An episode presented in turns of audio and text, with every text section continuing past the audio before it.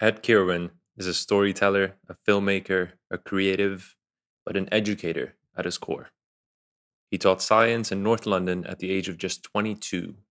He dealt with kids that had a lot of anger in them, a chip on their shoulder, and a real lack of motivation. Their thought processes revolved around a fear of failure, being judged, and a lack of aspiration.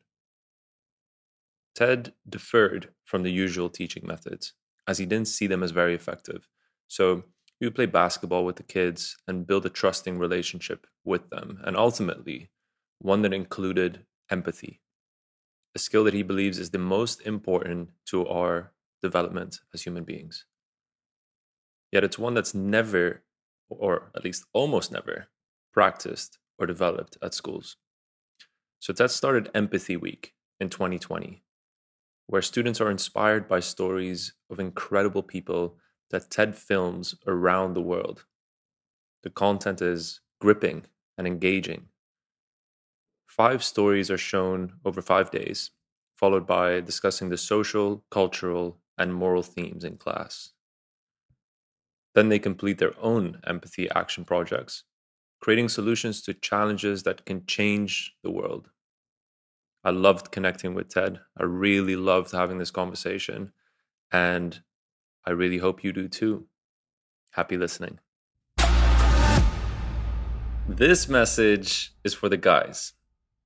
While I believe in seeking discomfort in a lot of areas of my life, there are certain ones where I'll never sacrifice comfort. And that's why I wear undrgoods. Undrgoods is a Dubai based, homegrown brand of ridiculously comfortable underwear. And it was started by two great guys who were just sick of paying for overexpensive, uncomfortable, and low quality underwear. I've been wearing it for both my runs and my regular work days, and I absolutely love them. It's so soft, it's sustainable, and they come in three different fits fitted, long fitted, and relaxed. I also got my hands on some limited edition prints, which are super cool. So go to undrgoods.com and use discount code Forever Student for 20% off. That's undrgoods.com spelled U N D R. It's basically under without the E, and then G O O D S.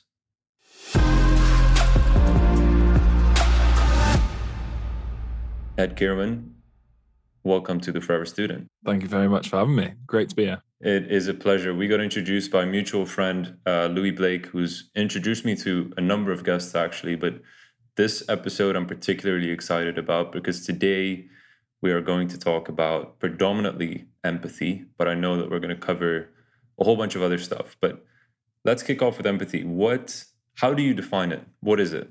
Yeah, great question. And I define it differently to the dictionary, as do a lot of people, I think, in in the empathy space. But ultimately, for for us, for me, it's about creating um, a space for someone to be their authentic self whilst reserving judgment. Um, and that last bit is pretty key, I think. Right, it's not about not judging. Ultimately, we all judge. We all have our biases. We all have our stereotypes. A lot of us don't like to admit that.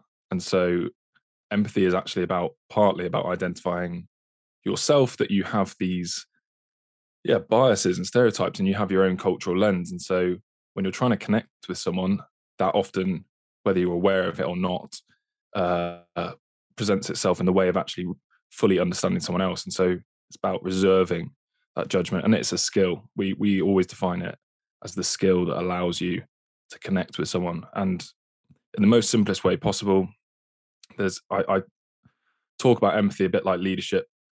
If you speak to leadership experts, they'll go, "Oh, well, there's hundreds of types of leadership, and there's a lot of different types of empathy as well." But to keep it really simple, is purely you know nitty gritty. It's about understanding, and if you can think of it always like that, and as a neutral construct rather than oh, it's about feeling for someone when they're feeling down. Actually, bring it back to it's about understanding, and that means it's about understanding someone you don't agree with, as well as someone you do agree with, someone that you like, as well as maybe someone you don't like. It's neutral. And I think that's a really useful way to think of empathy and how to define it. And is it usually with other people? Could it also be something that's linked to yourself? We always say that actually to really truly empathize with someone else, you have to empathize first with yourself. And I'll be honest, when I first, you know, said that or thought about that, or I was explained that by some of the people who kind of advise me that have studied empathy for a long time, I'm someone that I would say I don't like wishy washy stuff. My background's in science. I studied biochemistry degree at university. I was a science teacher for three years. I like facts, I like evidence. Um, but it's true. You have to understand the way that you see the world before you can truly understand or try. You'll never truly understand, but try to understand the way that someone else sees the world. And it makes complete sense. You know, if I if I look at myself, I am privileged in the sense that I am white, I'm born in the UK, I'm male, I'm straight, I'm tall as well. That's also an advantage. But instead of feeling guilty about all of this, which I think a lot of people do, they start to feel guilty, which guilt only leads to an action.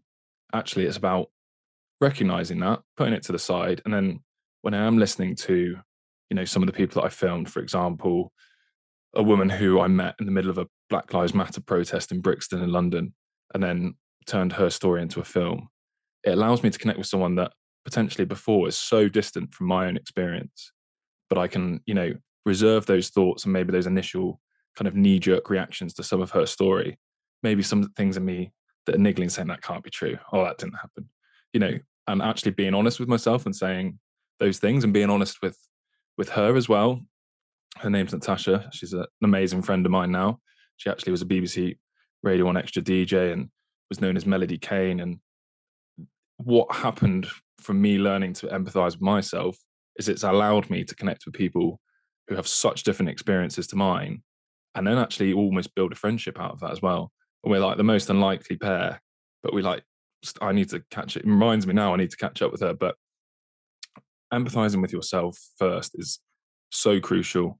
Um, and it's about kind of humbling yourself as well. It's about saying, you know, I think especially in leadership, when I when I t- sometimes speak to people in corporate jobs and they're like, well, I've got these years of experience, so therefore I understand the way that it should be done. And ultimately, you can you can think about empathy in that situation as well, and say, well, actually, the world is moving so fast. You know, if, if I if I think I'm 30, used to be a teacher as well, I actually think now that generations aren't 15 to 20 years, whatever they are. Generations are now digital generations about five years because kids don't even use WhatsApp. They're using Snapchat for group chats.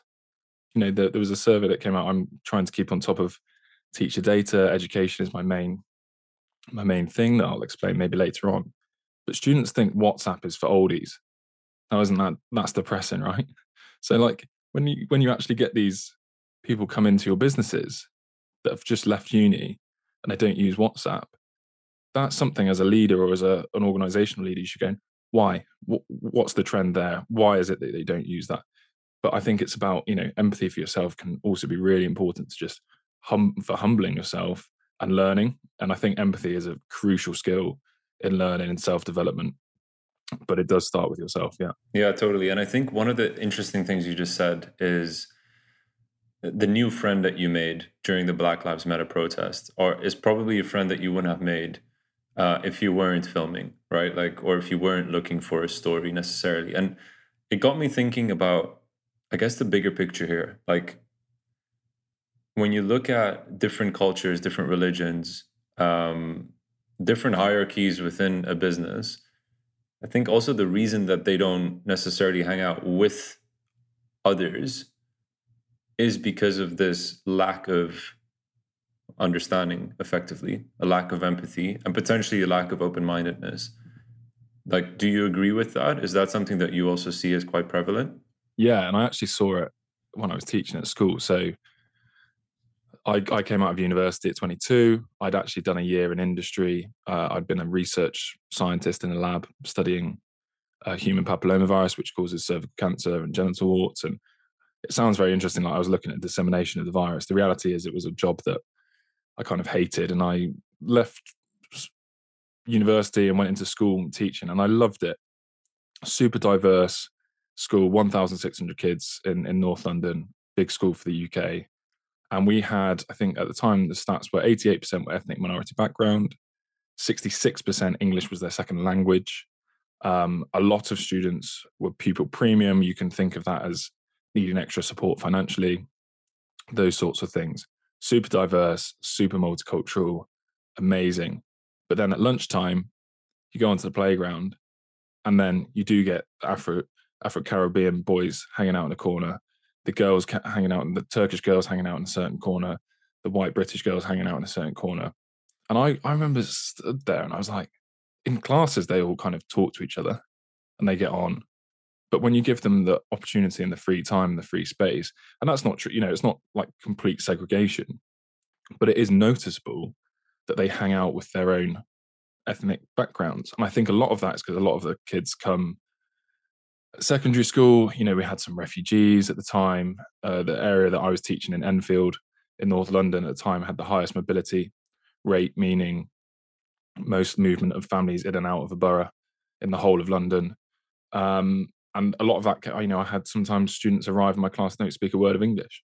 I'm having a Spanish girl just arrive, not a word of English. And so I was like, you know, trying to translate my lessons. And there is just something tribal about humans that we we like to try and pretend there isn't, but there is. And it's, you know, maybe some people will call it Darwin evolution. Others, you know, would just say it's a natural instinct. But we like to belong. Ultimately, one of the biggest things that we search for as humans for our own well-being and our own happiness is is to belong. And if you can speak your own language and be fully understood by someone else, you you belong. And ultimately, that's what we search for. it's why we move jobs. It's why we move locations. It's why we go on certain holidays. You know, would people really go? You know, I'm just trying to think of like the classic British uh, budget holiday. You know, would would would people really go to the Canary Islands uh, if there wasn't some sort of like English speaking? Um, you know, you get your English breakfast in the morning. All these things that like you know keep you almost attached to home, but you're in the sun. You're having good fun. If it was truly traditional, most people wouldn't go on holiday. Yeah. And so hotels do a great job of making people feel be- that they belong when they go go away. And for anyone that's backpacked or or kind of truly traveled, you'll you'll understand that how much it opens your view of the world because you might all of a sudden be in the middle of Thailand or in an airport that doesn't have signs in English and you're like actually I need to ask someone and they don't speak English and then you're using sign language and that's kind of an example of your empathy world expanding. Yeah. Um, and i know I'm going off on a tangent here but ultimately I think that we naturally are tribal. We naturally have an affinity to people that look like us, that sound like us, that act like us. And part of empathy is understanding, recognizing that in yourself. So that's again bringing it back to empathy for myself, recognizing what you like and who you are, who you fit in with, and then to truly empathize with someone else, you have to bring it back to actually, I do need to push myself a little bit further. I do need to try and understand. I need to recognize that this maybe festival is important to my colleague, uh, whether that's like you know Ramadan or another festival or you know a Jewish festival, whatever. Just because it's not in my calendar, and therefore I just think it's not important in my culture. There's so many elements of that, and I think we just have to recognize that, yeah, the world, the way that the world has moved, we have. I always talk about this in the sense that people always say that there's an empathy deficit in the world, and I would agree, but I wouldn't put it all on us. So if you think 200 years ago, you wouldn't experience people from all different cultures. What has got us to this point? Globalization and digitalization. I can now watch, even if, even if you think about the last 20 years, I can now watch, unfortunately, someone being bombed in Ukraine, someone fleeing Syria, someone um, in Venezuela trying to get across the border, all in the space of 10 minutes. I can observe and I can access all this information, and it's overpowering, it's overwhelming. And part of our protection is to switch empathy off so that we're not, our brains aren't going crazy. And and we're we're exposed to so many different cultures. But again, that bringing it back to that tribal nature, we're only equipped really from birth to like understand our own and you think about the culture of your own family and how you're brought up And all of a sudden, as the digital world's expanded, you can now see anyone from any culture. And also, you can also put people in a box. So you could see, I don't know, Australian bloke doing something horrible, and that could give you the perception of all Australians, which is wrong. You could equally see someone in the US or someone in Nigeria doing something amazing, and you could put all those people in a box. Again, not true. There's there's an equal amount of people who are good, bad. I, I like to think of people generically as good, and humans are so wanting to help each other the whole time. But we now live in this world that is so interconnected, and we haven't figured out yet how to live with that and how to help each other in a way that actually is helpful. We can all we can all think of our own solutions, but for example, I don't know, Stefano might come to Dubai and see you, and I bring a chocolate bar, and you're I think you're vegan, right? No, I'm not. Louis is. I'm not. Louis is. That's probably the the Louis connect. Right, I go to Louis maybe buy him a buy him a nice dairy milk, and he goes, "This is really kind, but Ed, I don't. You know that I don't eat dairy milk." I'm like, "Oh yeah," and I always say that kindness is wasted without empathy, and I've got a bit of a thing against random acts of kindness because random acts of kindness are always led by the person initiating it and it doesn't always result in the response that you want. We need to start leading with empathy first, kindness second, so that you can actually truly help and make someone's day better. Sometimes those random acts of kindness come off, but majority of the time, you know, you actually have to think about what does that person want in that situation first.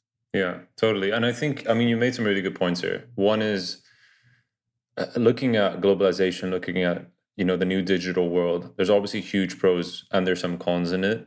I think if you are an open-minded curious person uh, willing to learn about new cultures and patient with it and um, and effectively like not making decisions based on one or two interactions it's potentially a beautiful world right? Like i also think comfort comes into this. Like if you're brought up in you know the UK and you went to an all boys school and they're all white boys and you travel to you know the south of Spain where you see the same people that you see in the UK then you're sheltered from what the rest of the world really looks like. And then backpacking in Thailand is going to be a massive shock for you. Um, not being able to speak English with someone is going to be a massive shock for you. But I think you know this is why we're so fortunate being brought up here in Dubai, where you know the school I went to had 110 nationalities. Pretty much every country in the world was in one school, and multiple people from each nationality. Right, so like the people that we would interact with, we would go to their homes and we would learn about their culture and their religion and their upbringing and their traditions and their food and their music. Like all of that was, you know, sort of instilled in us from a young age. Now, not everyone's that lucky. Um, and I think it's also not easy for me, you know, being in this privileged position to um, to look at someone else and say, you know, that's right or that's wrong. But I think it starts with empathy and it starts with building. Um, it's almost a habit, right? Like it's almost a skill that you have to build and, and be very conscious of when you're practicing it. Now, before we get into Empathy Week, which is something I really want to speak about, like how do we go about because i know that in empathy week you're going to speak about the question i'm going to ask you but how do we go about building this skill? Like what are sort of fundamental ways to become more empathetic?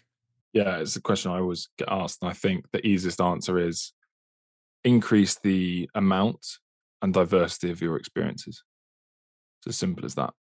So we love routine. And routine is super important for us as humans for health um, to expand your skill of empathy is is ultimately about disrupting that every now and again. And you can think of it like a comfort zone. I often describe everyone's kind of used to that idea of a comfort zone circle and you break it and then it expands. I, I sometimes call like you've got an empathy circle or an empathetic circle. People that sit in inside it that you understand, that you feel comfortable around, that you can truly be yourself and you feel seen and heard, right? And then you maybe go to another country and you live with locals, all of a sudden that that's kind of under threat and you're forced to pop it because the only people around you are the people that are around you and you want to still connect with them. But then you go to their house and you know i'm thinking of myself when the first empathy week i filmed in india and actually i went out there to help them develop a leadership course um, alongside so i did a master's in leadership and education ended up um, working alongside slum soccer an organization that now has a bollywood film about them as well where they took people off the streets and out of slums and used football as a tool to to move them on in life and i helped them develop a leadership course alongside their kind of football program and I remember there's a um, one of my he's one of my best friends. I almost call him a brother. It sounds a bit, you know, oh, you know, classic. You went across, and but I literally sat on the back of his bike for three months, ate with his family, and anyone that's been on the back of a bike in India knows that you are trusting that person with your life. Um, and it was in the middle of India, Nagpur. I'd never heard of it. The only other Westerners that I was around for three months were um, a guy called Koichi from Japan and a guy called Marvin from Germany.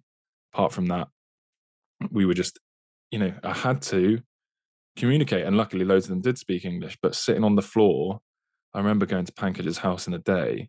We stopped off, got some water whatever. And um, his house is made of mud. And I said to him, You do realize that loads of people would just be like, You're in extreme poverty. And they just burst out laughing. and it's it's just that kind of like, yeah, actually, even I was like, You're in poverty. And it's like, he, he says, I'm not in poverty anymore. This is just our house. And then we walk in, his mum's sweeping, uh, like got this rag and this um, bucket, and it's just wiping the floor, and it's kind of like solidifying the mud or whatever. And then Pankaj's like, "Oh yeah, she's just spreading cow dung everywhere." And I was like, "Ah, yeah, yeah, cool." And he was like, "No, no, I'm being serious." And I was just like, "What?" And he was like, "Yeah, no, it cleans and it's you know keeps the mud together." And and then I was like, "Okay." And then that night we sat on the floor and ate dinner together, you know, with our hands and sat on the, the floor that's just been washed with cow dung. It's just like what that day for me, my em, you know, my empathy bubble was like wasn't even allowed to heal. It was just completely destroyed. Right, I was just experiencing so many things, and it's why it's so vivid in my memory. Right, because I just experienced so many different things and had such then a different insight. Even Pankaj laughing, you know, with me saying that people, you know, I could film him and make basically a poverty porn video showing, oh, this he's got to go around the corner, get water out of the well. And he's just there laughing, being like, oh, shut up. Should we go to KFC later as well? You know, just like all these things. So that that for me is an example of like a really extreme circumstance. And to bring it back to your point, like how can people develop the skill of empathy? Obviously, not everyone can do that. Um, and it links nicely to empathy week in the sense that we use film to develop that skill. So within your own bedroom, and now because of the world of social media, a great way to use social media is to follow people that inspire you, that have live really extreme different lives. Um, there's a guy that I used to follow. I stopped following now, but just because I didn't want to see the videos anymore. But he was like basically a fisherman, and his videos were him sliding on the deck, and it was quite funny. But then I realized it just didn't actually add that much to my life, but it still gave me an insight into wow, that's actually what it's like on a trawler. And then you can follow someone who's uh, you know a monk or you can follow someone who you don't agree with as well. I always say to people, follow news outlets, some that you agree with, some that you don't. Because the the the thing about empathy is it basically silos you if you just let it. You follow people that look like you, you follow people that are interested in the same things as you do. Um, it's why when it comes to elections, people were like so surprised when the result goes the other way. Because most of the people that you're friends with on social media probably have similar political views to you or you align yourself with those people. And so it does become a shock or you don't and you therefore you don't have an, a view of the world as it is. Um, and i'm not talking about promoting people who have hate speech. I'm not, I'm not saying you know follow them and like their posts i'm saying just broaden your horizons slightly think of ways that you can experience a different world maybe that's okay we always go to our favorite restaurant uh, once a month why don't we change that to a different cuisine every month? Now, that's a very privileged thing to do, but it's just an example of okay, you're going to meet new people, you're going to meet a different type of food, you can ask the people in there. And I just think it doesn't have to be complicated. It really doesn't. Uh, the problem is it takes time and it takes consistency of effort and it takes, you know, you actually have to have intent behind it. There has to be intent behind your curiosity. Um, a lot of people are like, okay, you know, Ed, can you come and do an empathy workshop at our work and link it to leadership or link it to inclusion diversity yeah i can but if you think that you're going to then just have automatically super empathetic employees you've got another thing coming you know you've got to actually think okay how are we going to and i can work with them to do that but how are we going to implement this over over time? And something that i give this away a little bit but something that i always do whether it's a school assembly whether it's a you know i've done creative workshops i've done conferences for travel bloggers i've done corporate workshops and things as well and i always start with the same question and it's a it's a survey and it says how empathetic do you are you in the world? How empathetic are other people to you and then how empathetic is the world right now. And the trend oh, always has never been broken in, the, in obviously the numbers vary but generally it's people rate themselves four out of five as how empathetic they are. They rate other people as three out of five and then they rate the world as two. Now in a closed system which the world is technically those the, the law of averages should state that those numbers are the same. And what's even more interesting is if you do it in a work team and you say you change the questions to how empathetic are you at work and then how empathetic are other people to you at work, the numbers are still four and three, which means that everyone in the room is basically saying you're actually less empathetic than you think you are. But also, everyone in the room is saying that they're more empathetic than everyone else. And that is the key problem with the way that we are in the world is that we are so absorbed in our own perspective we are so absorbed in the way that we feel the world should be that we very listen, very rarely listen to other people or we think we are but we're not.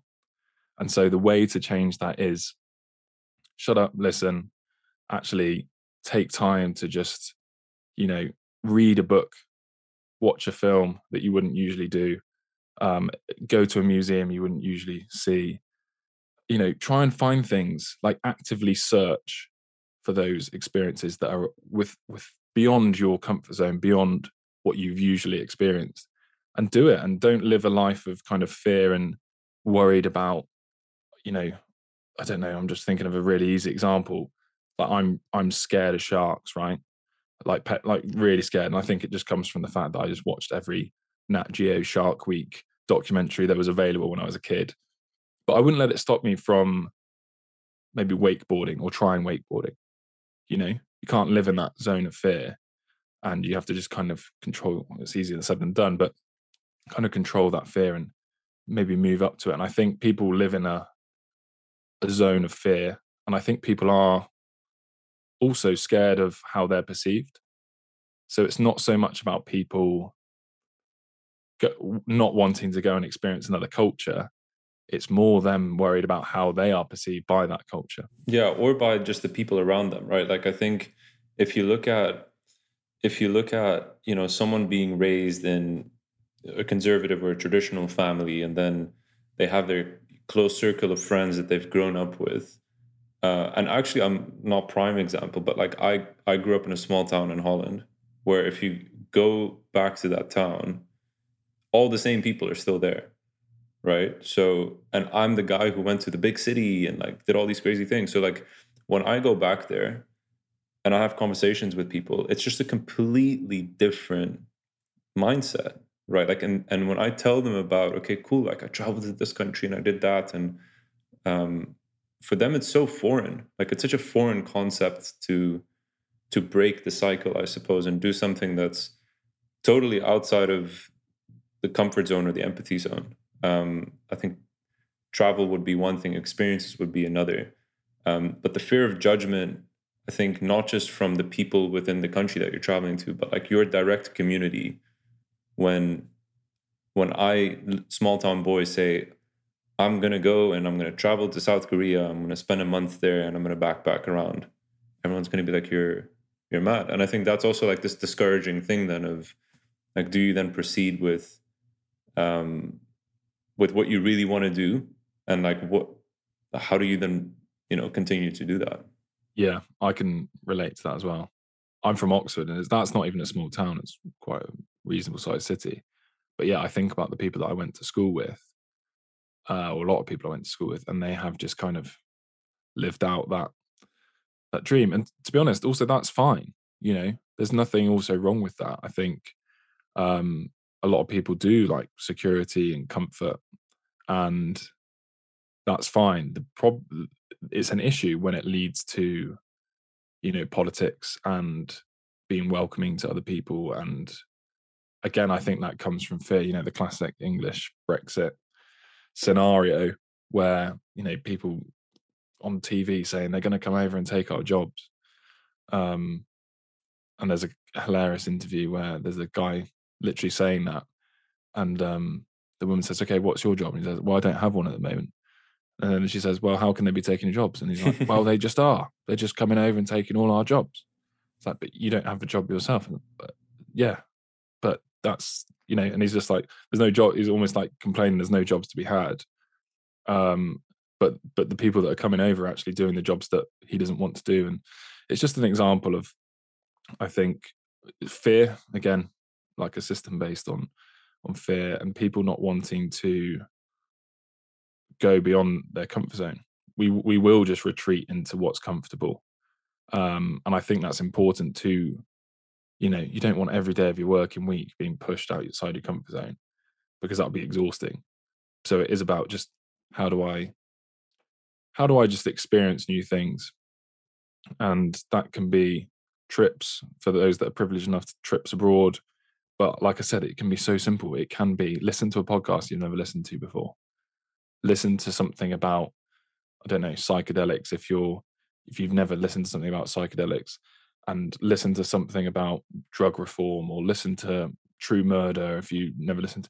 Just ex- try and experience different things and different thoughts and different perspectives. And if you can do that over time you're going to just be more broadened and you're going to become more patient. So what i learned when i was a teacher and this came out of my mouth accidentally, but it's probably the best thing I've said or, or that I live by now as well. And I sent this young lad out just to cool off, and I never shouted because I was just like, "There's no point f- fighting fire with fire." I just said, "Right, there's a reason you're behaving the way you are, but there's no excuse for it." Right? So you can't chuck things around. There's no excuse for that behavior, but there's a reason. What's the reason? And if you can get to the reason of behavior, you can understand it. Doesn't excuse it, but you can understand it. So this this young lad turns out, you know, stuff hadn't had breakfast, um, trouble at home, bit annoyed, restless, hasn't had much sleep. Okay, that kind of explains why you're the way you are. Doesn't excuse it, but now I know. Is there any way I can support you? Oh no, sir. Uh, just yeah, I don't know. Thanks for asking. And it's like okay, no response, but he now knows that I know, and therefore, next lesson I can be slyly. I don't have to say it in front of everyone. How's home? It's all right. What's going on? Yes, sir. No, it's all right. Then he starts to know that I actually do care about him. What happens? He starts behaving better. I don't have to tell him off. I'm reinforcing his behavior with positive reinforcement, with care, with love. Love is a word that's not used at school enough because people are scared to use it, but it is love. You, you create an environment where people feel safe, where they feel seen, where they feel heard, and you create an environment of love where they actually are like, right, I can work here. And I didn't realize at the time when I was teaching, but creating that environment, which I did, and again, I didn't really overthink it. I just realized it was a good behavior technique, allowed me to to help my students learn science and for them to feel respected. And I used to hear other teachers struggling with certain students and there was one group of particular boys that called labeled themselves the U gang um, for obvious reasons. They all got U in their mocks, so they all got ungraded. Um, for anyone that has a different grading system, and it's it's now changed in the UK as well. That basically means you you, you get a U for zero percent, so you're very close to zero percent or under ten percent at least. And I remember I inherited this group of boys, 24. School thought, right, we're going to all put them in one group they're disruptive in every other class. They're not working well academically. Let's put them in. I'd had a few months with them. I had only a year rather than two years to get them to their GCSE. Three months in, they've done a mock and they've all got U's, and I'm like, this is terrible. Um, and I had I had a lot of kudos with them. I coached them basketball. Um, they were 15, 16 year old lads. I was better than all of them, um, which helped. But I coached I coached them basketball, but still it was it was a struggle. And they came in with so many problems, but they started to realize that I cared. and that then I started leveraging the fact that they were seen as the underdogs and told them that. I said, everyone's expecting us to fail, using plurals, using us, making us a team. I used to show so many basketball motivational videos of like Kevin Durant and LeBron James, and they'd be like, "So can we put can we put one on?" I was like, "If you get these questions done, yeah," and they'd be like, leaving pumped. Probably not the best idea. Send them on to the next lesson, but like making them believe that they can achieve despite what people say of them. And over time, that really started to get into them. I mean, I still had to change things like Bunsen burners with that class. You know, when some of them were being arrested by police, one of them one of them was in, the, in, in a cell the day of his chemistry exam, so he got zero percent for that. And it's just still about, but they all left without U's. Every single one of them didn't get U. Some of them got B grades. Some of them got C grades. Some of them did get E grades, like the the young lad that, excuse me, the young lad that was in a cell. But I mean, he got zero percent of a third of his whole exam. So the fact that he got an E, had he not been a cell, he would have probably got a B. And it's just, but what that group taught me is that resilience and persistence and leading with connection, leading with creating an environment where you can say something silly and put up your hand, where you will have your back, you know, supported with by your teacher and that you will be held account for your actions as well, leads to an environment of trust and relationships. And if you can build trust, you can then build well-being. And so many schools and companies are talking about well-being this, mental health this. How do we do this? How do we improve? And we're forgetting it's almost like we're just looking for the cure on the other side, but actually you flip, you go above that, you go to the other side. We need to actually just create connection. We need to create trust. And that will lead to well-being. How do you apply this in like a work setting because i think what you've done in this school i mean phenomenal right i think like you've changed not just sort of the way that these kids think about authority the way they think about the importance of doing well in school the importance of getting along with uh, the rest of their class etc but uh, when you look at you know if someone's listening to this today maybe a ceo um, maybe just you know your regular employee but like how would they go about you know doing this in their in their direct environment?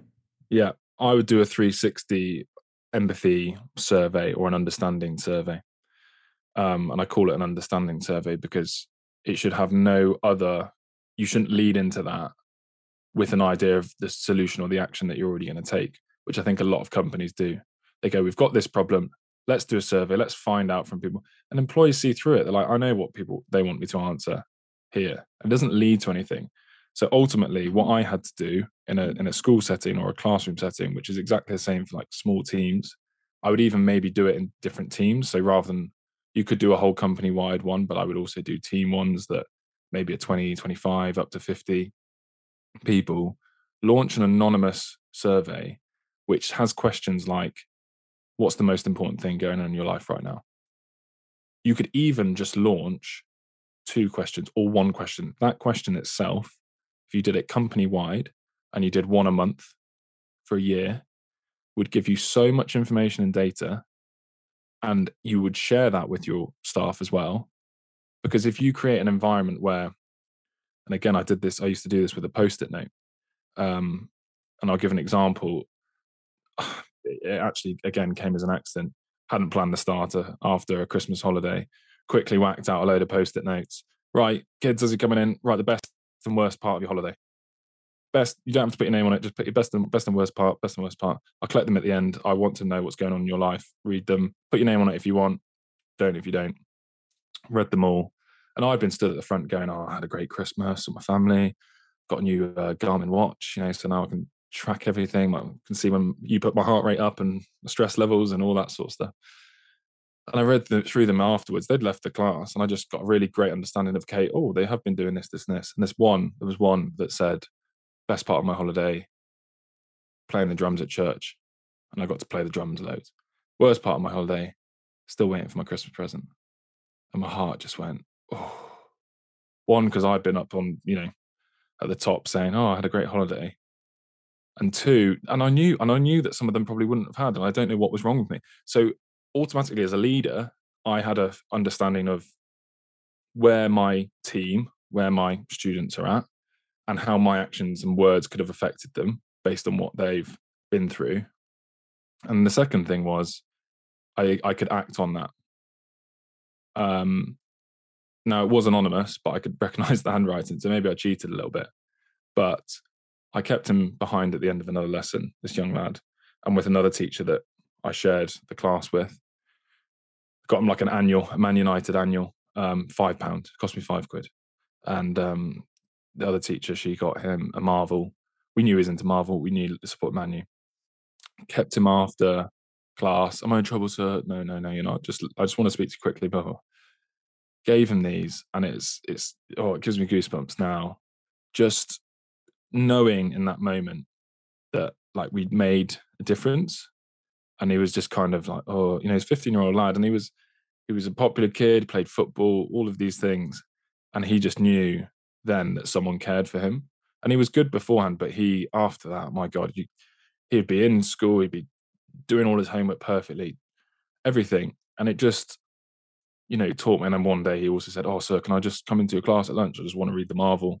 Yeah, of course, come in. Just sitting there and and that connection that was built, like I would like to think he will never forget that because I will never forget it because the impact it had on me. Um, and it made me aware of what's going on in my class. And it was a simple question. It took no time at all. Uh, you could do that on Slido or Mentimeter. You could send it out, well, um, you know, across the company. But what's interesting is also that everyone else will want to find out the answers of what everyone else is experiencing. So you're going to get buy-in from that question. It's not going to be a survey where they're going to be like, "Oh, I've got to fill this in. It's ten questions." Just do one. Maybe do one a week. Change it up, and it can be the empathy survey for your company. It can be the understanding survey, but it will allow you as leaders to go, hang on, we've just you know implemented something um, that actually ten people in our company are experiencing this, and we haven't spoken about it properly enough. And you don't need to know who they are. I think we focus so much on on that. You just need to know that some people are going through some shit, and some people are going through really great times. And the the great thing about asking what's the most important thing going on in your life right now is it's not it's not balanced either way people will read that and they'll answer themselves based on just moved in with my girlfriend or I've just been diagnosed with cancer. And you can then say, and then you can extend an arm saying, these are the things that are going on. We are a company here to support you. Please reach out. We know there's some real serious things going on in this company right now for people in their personal lives. Let us know how we can support you. And people say, oh, but then you have, you know, you get people that you're asking them to share things. No, you're giving them the autonomy to share what they want to share. People will share what they want to share, and you don't have to pull it out of them. Um, and it's a safe space, and it's about you know this phrase psychological safety, creating it.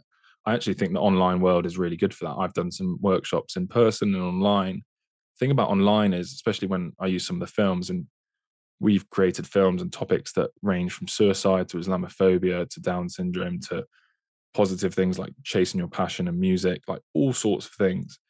And excuse me, giving people the autonomy to just click off their camera for a minute is also super powerful. Sometimes online uh, can be a really powerful way to deliver workshops that, that are talking about personal issues.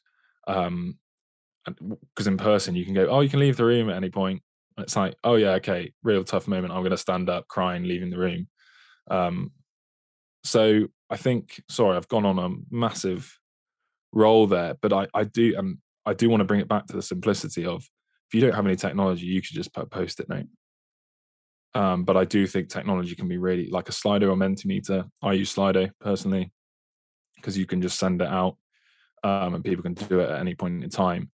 And the information that's collected from that can then inform your, your the way that you speak and communicate and it can it can make people feel seen and heard especially if you then say share the findings. And the thing about slido is that it can you could also do a word cloud from from it.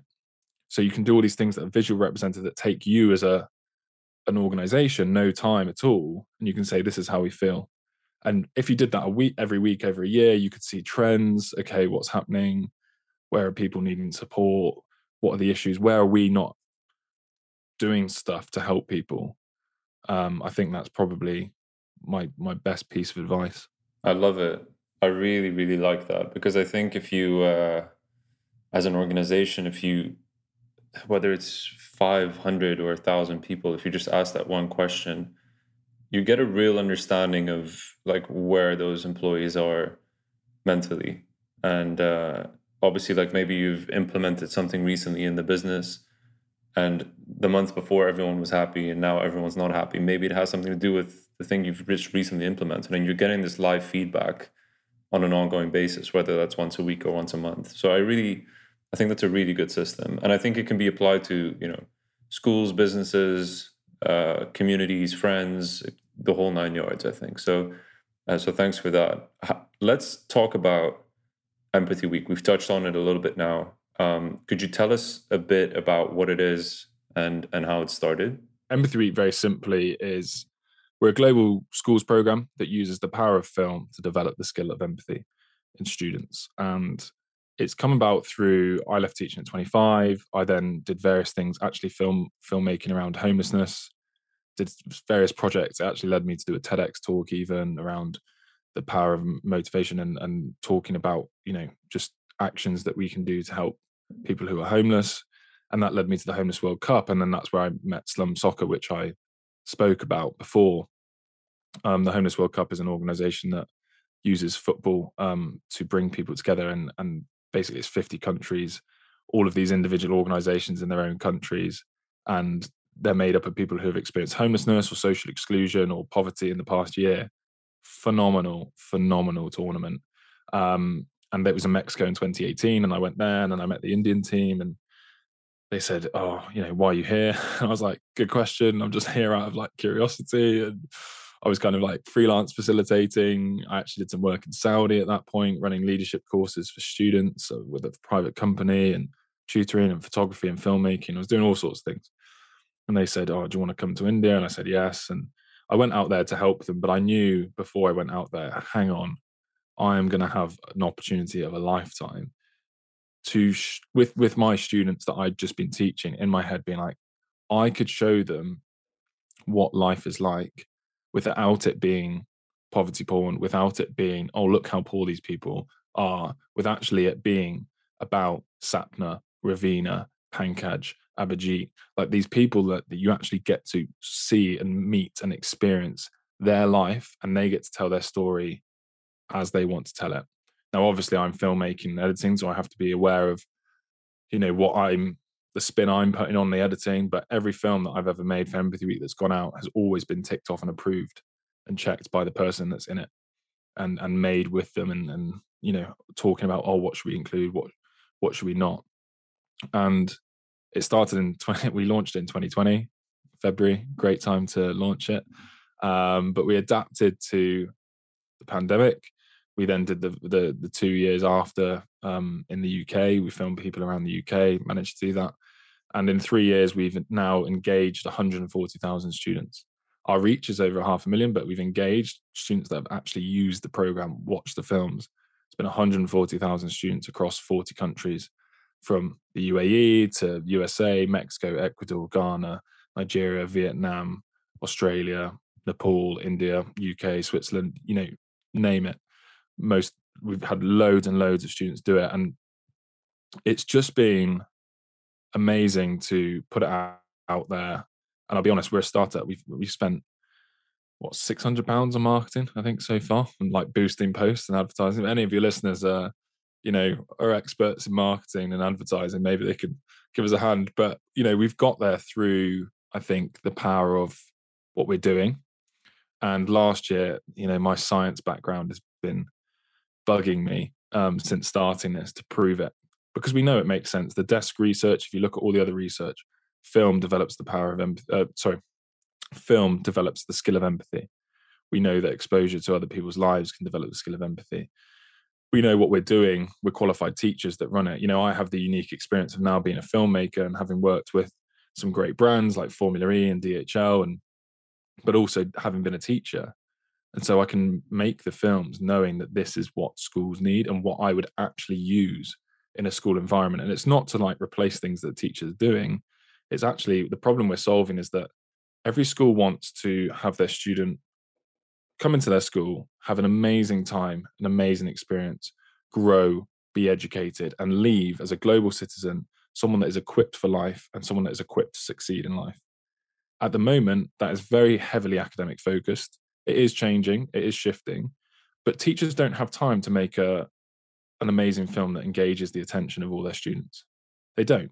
They do have time to make an assembly about empathy. Does it stick with the student? Is it cool? Is the music going? Are they engaged? We're trying to make empathy cool. It's not about making it, you know, soft and wishy-washy. It's about actually, you want to be a millionaire? I guarantee you'll need the skill of empathy to do that. You will need to be able to connect with people. You want to be able to like run your own business. You want to be able to work in the best companies in the world. You want to go to the best universities in the world. You are going to need to connect and engage with people from all over the world, especially now, especially with the, the world that we live in. You're going to be able to also have to recognize where you are in the world, how you you fit into the world, and how to belong. This is a skill of well-being. This is a skill of actually ensuring that students not just leave school with the skill of empathy, but that they've engaged with people from all over the world. We always say that we're building an empathy generation. And what that actually means in practical terms is that if you go from the age of five to the age of 18 through school, through a school that takes part in Empathy Week every year of your life, you'll have experienced 65 different life stories from across the world. We're, we're aiming to go to a different country and continent every year. So if you think about some of the things that I've listed off just in the past three, four years that we've focused on, so from Down syndrome to you know Islamophobia to uh, cyberbullying to an Afghan refugee who's fled ISIS to all of these stories. Like this year coming up is focused in the Nepal, and our theme is opportunity education. And we have stories that we have a man called Tendi who has summited Everest 14 times. And people go, Oh, wow, amazing. What a cool guy. Like he does it because it was the only option he had as a child. He's a Sherpa. His surname's Sherpa. He's Tendi Sherpa. He's a real life Sherpa. He was walking with kilograms and kilograms at 16, 15 up mountains, and then had the opportunity 18 to do Everest, and has so far summited it 14 times. And people go, you know, in the Western world, you go, oh wow, you've summited Everest. Like you trace back, he still leaves his family every year, his two young daughters, who I've had the pleasure to meet and have food at his house. And he looks back at them going, I could die. It's so crazy to me, like a story like that, because I was thinking about this yesterday. Obviously, I've signed up for this hundred kilometer run, which I'm going to be doing in March, and um, and it's something that I I'm doing because I want to get uncomfortable, right? Like we're always talking as the Western society, like let's you know push the comfort, get out of your comfort zone, be be uncomfortable, do things that are um, that are tough, etc., etc. And then I was thinking, I was like, like I have the privilege of choosing to do this, right? I have the privilege to choose to run 100 kilometers, so run for 12 to 14 hours. And then I was like, there's so many people out there that were forced to run, right? Like they were forced to leave their home because of conflict, because of war, because of whatever else it is. And it just got me thinking like it's um i think we miss that point very often and i think the story of the sherpa kind of kind of highlights that. Yeah and and it gives students a perspective that they've never seen before and the films are then so the, the films and then we've got a story about a man who's completely blind that lives in kathmandu who actually if you're ever there go to it it's called seeing hands it's a massage clinic and everyone in there is blind or I should say visually impaired, but like he is completely visually impaired. He's never even seen light or dark. He's never been able to differentiate it. What does he say? He says, I have a gift. I have been given a life that hardly anyone else gets to experience. How lucky am I? And you're just like, my God, like that's your perspective. And like I asked him questions like, how do you dream? And then, you know, we're getting into a whole world of like craziness. um, how does he dream? He says that it's you know you dream related to the senses in your understanding of the world. So his dreams are in sound and touch which we'll never be able to understand. I, I mean it's blowing my head now trying to think about it because our dreams are so visually led that it's very difficult to your your your problems become so small when you speak to someone like this and then at the same time like you you gotta just you gotta just wonder about all the things that we take for granted um that he would be like eternally grateful to have as part of his life. Yeah absolutely but then you speak to him and he's almost like you know pitying us and i think that's almost like the amazing thing about it. Um so you'll get so you know empathy week is giving the experience to students all over the world to meet these people through film that they would otherwise never meet. And then when they come into the working world it's like oh yeah i've met someone from nepal oh, oh you know like i've i've heard about nepal i actually know it's a country i know what it looks like oh um i once watched a film you know this could be 10 years later i once watched a film about a sherpa and i understand now this this and this and the power of empathy week is not and originally I thought it was the films. I thought, and it, the films are the base of it, and there's, there's lesser resources, and then we actually give empathy action projects, and then we have a global awards as well, which is all amazing. But the power comes from the conversations that happen after the film. So the film is the unlocking key to a student doing one of two things, and I think this is true for anyone. You have one of two things. You either have someone that says, "Do you know what? I've experienced a little bit of that." in my life and this is this is how and this is it's not the same but i've experienced being bullied and and it gives confidence to people to speak about stuff they've been through because they don't feel alone because they can relate to person in the film and all the people in the film are just amazing people. So all, it unlocks that uncomfort about maybe speaking about yourself. And then you've got the other person type of person who'll go i had no idea what that was like but now i have a greater perspective. And then you listen to the person next to you and we have classmates listen and just one one last thing of like an example of of the power of this. There was a teacher and this was after the first year there was a teacher who had a young uh, pakistani girl in her class. She'd arrived two years ago had been bullied made fun of because of her accent. I think this was in in the uk and after watching one of the films in india just kind of raised a hand and said that's what it looks like where i come from. And then all of a sudden the students that are in the class maybe some that had made fun of her although it wasn't pakistan it was in it was india they understood or realized okay this girl has come from here i've messed up i you know it leads to behavior change and the amazing thing about empathy week now is that we've done some pilot research with cambridge uni and some people have actually published papers in empathy and education and what our program has shown is that not only does it increase the, the skill of empathy, empathy levels increase after the program, but it also increases self esteem. It also increases, uh, sorry, it decreases othering. So students were asked beforehand um, how much they have in common, or do they see anything in common with a child from another country? 34% are before, 26% after. Sorry, I messed that up. Yeah. So 34% before did not see anything in common with another child. That dropped to 26% after. And these schools had only done it, this is the first week they'd experienced it. I imagine and I predict, my hypothesis is that that will drop year on year on year because they'll be exposed. We talked about at the start, right? This empathy circle expanding, the bubble popping each year and bringing these films and experiences into schools. And also, what was amazing to see, and this backs up the whole idea of empathy not being for people in a worse off position than you, is that pride in uh, their friends increased. Like when I see my friend being happy, I am happy also increased. How important is that a skill for all of us, not just students, to when we see our friends succeeding, that we feel the importance of that and we can celebrate that with them as well? God, wouldn't that lead to a better world? You know, if we could celebrate the wins as well as be there for the losses. And I think we are sitting on a gold mine of something that can truly, and I mean gold mine in terms of wealth of of, of health, of well-being, of helping children who have been displaced or maybe have grown up not feeling like they belong. And those people that do feel like they belong, being able to accept others into their environment. And if we can do that, and if you can do that in workplaces, if we can do that in health services, if we can do that in legal services, if we can spread it across communities, we can create an environment where, okay, I might not agree with you politically, or I might not agree even with the way you live your life but I can communicate with you. I can make you feel like you belong. I can show you common decency, respect. And I truly believe that is going to improve life for everyone. And I think that is the the most important thing you can take away about empathy is it is a tool for life. No one is ever perfect. No one ever has it down. Even I mess up like daily understanding other people.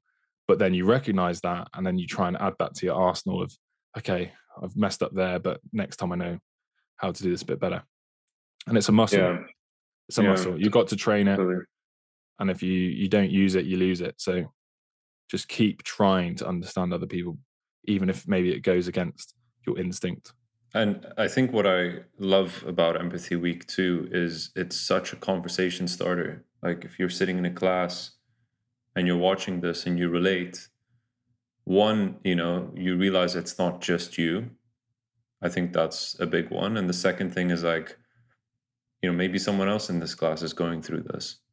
Maybe we should have a conversation. And like, I guess you normalize talking about your feelings, right? Which is not the most common thing when you're when you're growing up in school. Um, and I think it's becoming much better. I think a lot of schools are implementing, you know, understanding your emotions and uh, and labeling them and and how to deal with these things effectively, how to feel your feelings.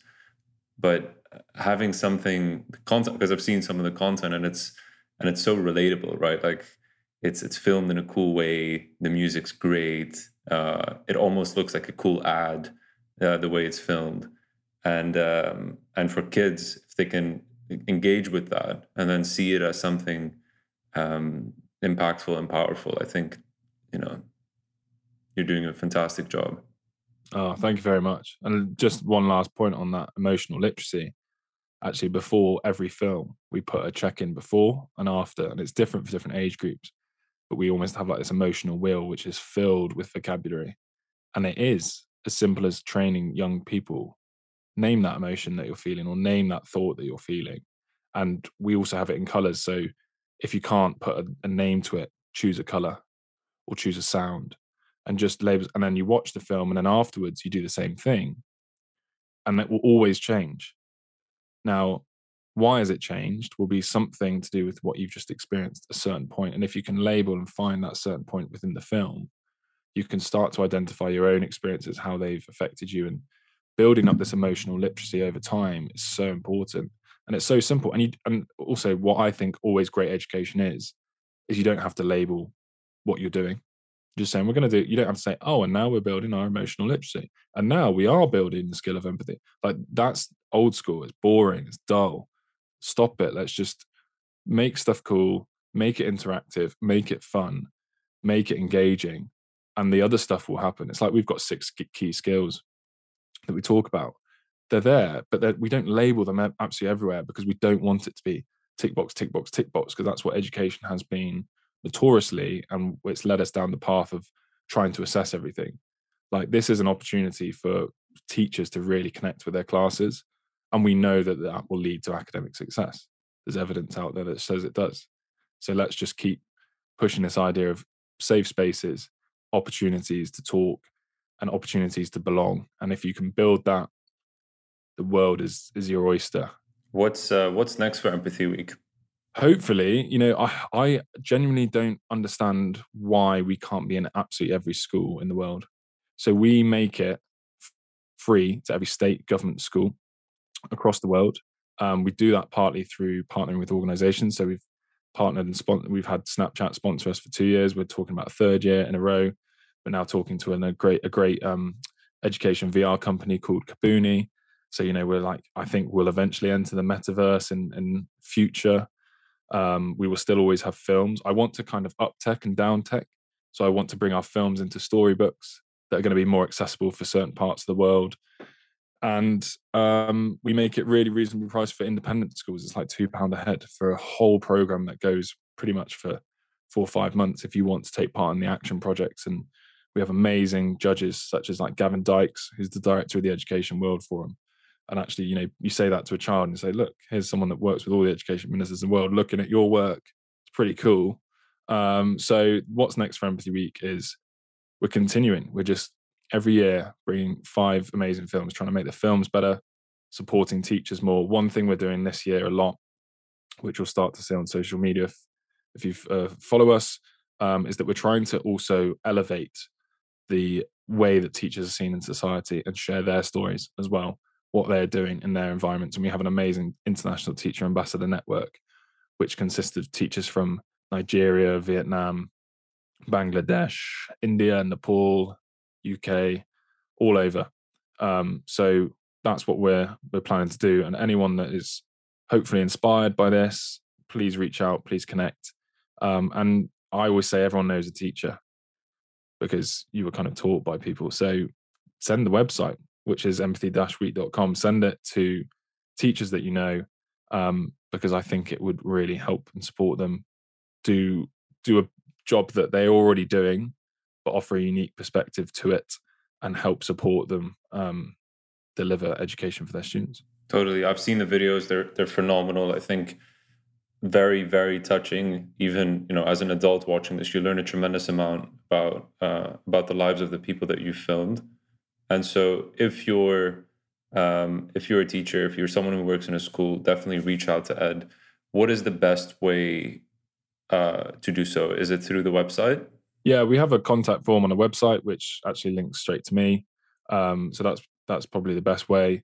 Um, and you know, if you're working at a company and want to speak as well, we do do workshops. Like you said, I've used we say the 11 to 18 film, but actually it's the adult version of the film. And there are some real serious topics in there which we've used very successfully with with organizations to help open conversations, whether that's around diversity inclusion or whether it's around mental health and well-being or leadership skill development. So reach out, always willing to connect. That's what empathy is about, right? Connecting with other people. So yeah, visit the website, um, I'm also really active on LinkedIn. Um, so Ed Kirwan on there, and I'm at Ed Kirwan on Instagram and Twitter as well. Perfect. Ed, I really appreciate your time today. I think we learned a tremendous amount about what you do, about Empathy Week, and I really hope that everyone listening to this is going to go check it out. It's definitely going to impact your life for the better. So, Ed, with that said, thank you very much for being here today. Amazing. Thank you for having me.